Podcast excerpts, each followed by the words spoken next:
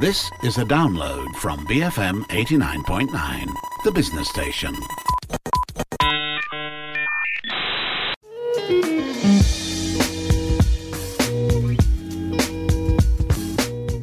Hi, welcome to Breaking Bread. This is the show where we explore food through culture, conversations, and a whole lot of curiosity. I'm your host, Lo Yi Jun, a food writer and recipe developer from the Jun and Tonic blog. This week, we are going to be cooking up a dish in my kitchen. Since we're home a lot more nowadays due to the COVID 19 pandemic, I thought it will be useful and hopefully really fun as well for you listeners to learn a bit more about cooking and get to know a simple recipe or two.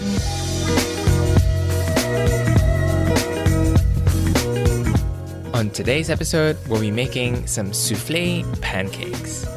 Now, this is a dessert that has gotten quite a bit of traction and fame since bursting onto the scene a couple of years ago. It's a very Japanese invention and is essentially like a souffle and a pancake had a child. A really fluffy, cloud like child. It's a dessert that's very, very popular, and I've been seeing so many ASMR cooking channels on YouTube recreating and riffing on this dish. And it all seemed surprisingly easy. So, I'm here to walk you through how these souffle pancakes are made, and without further ado, let's head to the kitchen.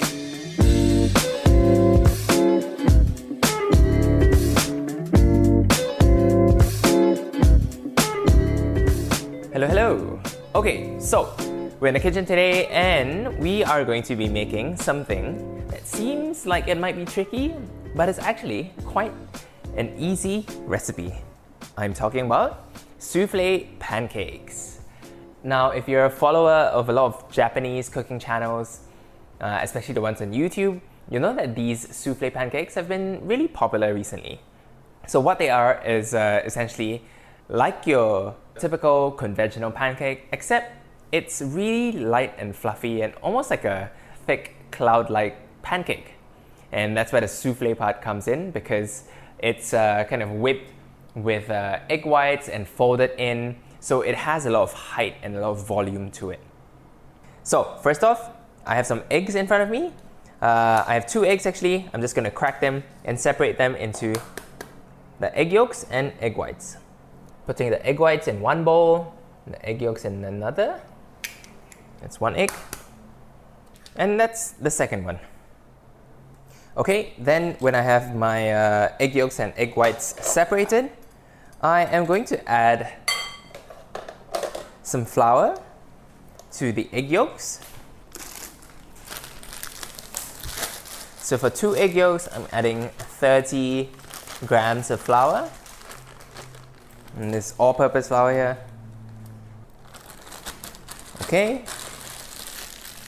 And also some baking powder.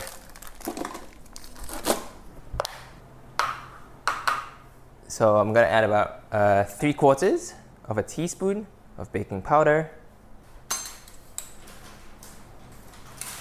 Okay, then I'm just gonna give this a quick mix with a uh, spatula. You can also use a whisk. It will look like quite a thick paste, quite a thick mixture here.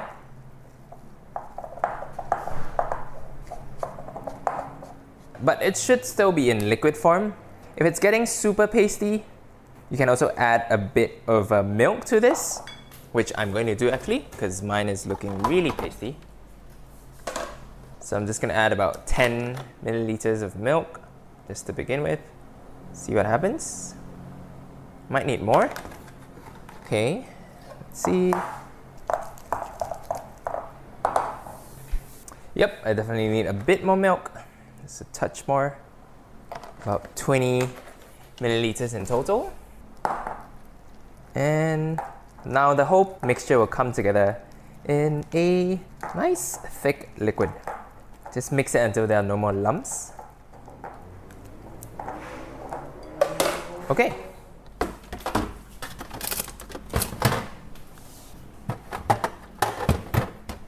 Okay, now moving on to our egg whites. So I have the two egg whites in a uh, bowl, in quite a large bowl actually, And I'm going to whisk this up until it reaches stiff peaks. And uh, halfway through, I'm going to add uh, some sugar to it. But I'll just start by whisking it.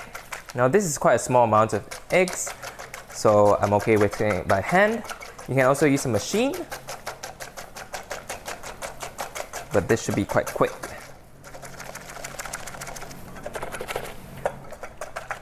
Okay, once I see that it's foamy, I'm gonna add some sugar to it, some caster sugar. I'm gonna add 25 grams. Yep, that's 25. Okay, and continue whisking. Now the sugar will help stabilize the egg white foam and will help you form a meringue. And to this, I'm also going to add a touch of salt actually, because uh, salt also helps the uh, meringue foam up better as well. So I'm just gonna keep whisking until I have a stiff meringue. You know that it's stiff if you can tip the whole bowl over the top of your head and it will stay in its place. So it's a bit daring, but that should be how stiff your meringue is. So just gonna keep going.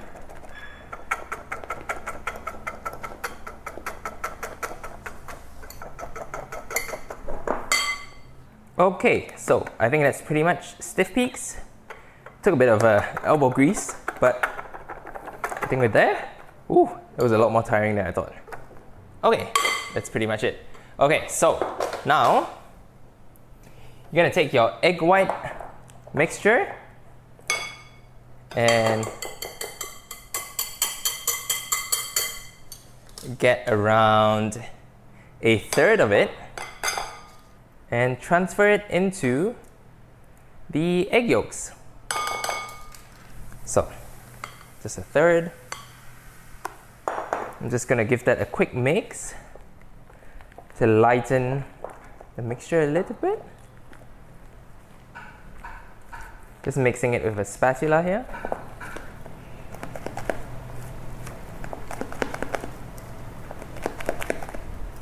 And then I'm pouring this into the rest of the egg whites. Then I'm going to gently fold it and make sure there are no more streaks of uh, egg whites remaining. Oh, I got some on my hand. Okay. Okay, I'm just gonna give that a fold. So you don't want to mix it too roughly because that will knock all the air out. So what you do is just a gentle fold around the edges, bringing the batter up from the bottom, folding it over the top, and just repeating that motion all around the bowl.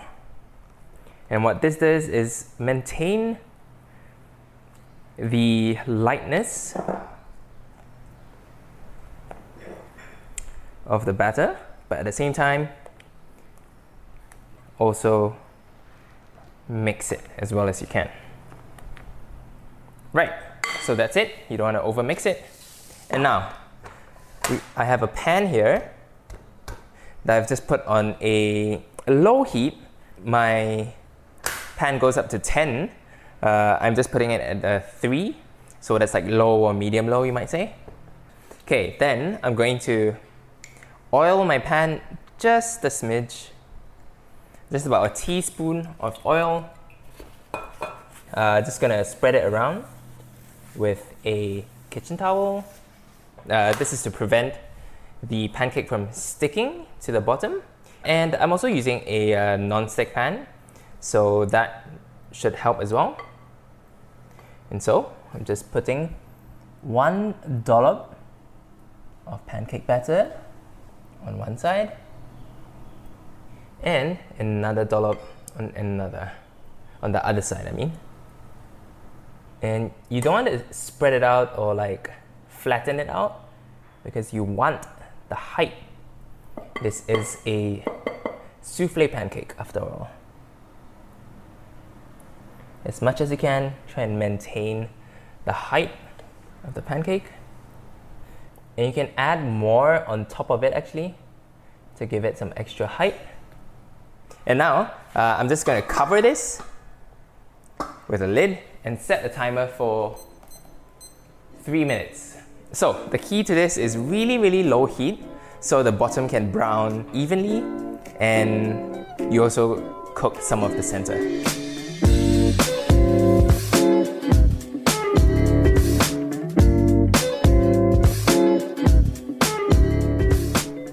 Okay, it's been three minutes. Let me just check. Ooh, they're looking so jiggly. Oh, okay, it's not done yet.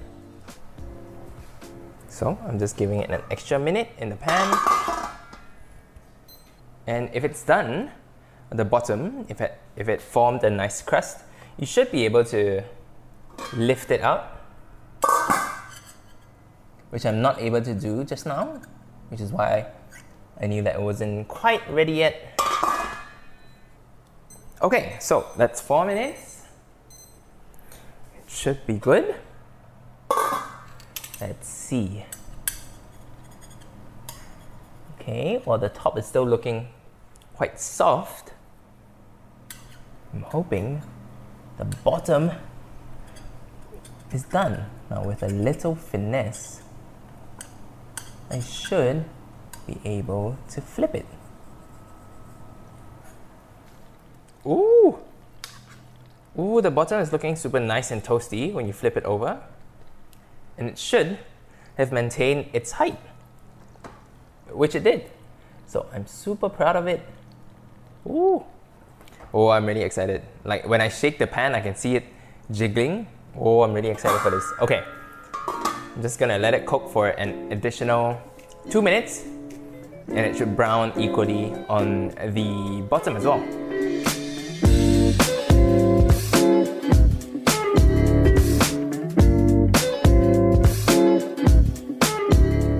Ooh, so after flipping over and letting it cook for another two minutes, oh my god, it's so fluffy.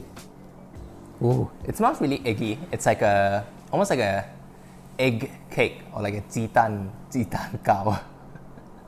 uh, but um, oh, it's a really really fluffy pancake. Okay, let me bite into it.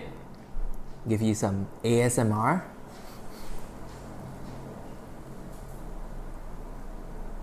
Mmm. You're probably not hearing much because it's so light. Oh, this is great. Oh, I'm gonna put a bit of honey. Mm. Yeah, that was just tasting it plain, but typically with pancakes, like any usual pancake, you would put like maple syrup, uh, have it with some berries maybe, maybe even a bit of butter. So I'm gonna put a bit of honey on mine and see how it does. Oh, so good. Mmm. Mmm. I'm really pleased with this one. Ooh, the Japanese has definitely figured something out here. Yeah, I might never make pancake the same way again. this is bad. Okay, anyway, hope you guys make it, and I'll see you next week.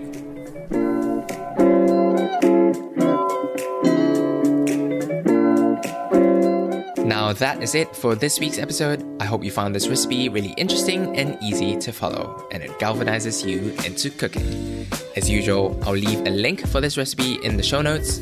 But if you like to learn and read even more recipes, especially some crazy fun ones like kimchi carbonara and mooncake flavored donuts, you can find those and a lot more on my blog at junandtonic.com. That's J U N A N D T O N I C.com. Finally, to listen to more episodes of Breaking Bread, you can find us on iTunes, Spotify, or on the BFM app. I'm Jun, and you've been listening to Breaking Bread on BFM 89.9. Thank you for listening to this podcast. To find more great interviews, go to bfm.my or find us on iTunes. BFM 89.9, the business station.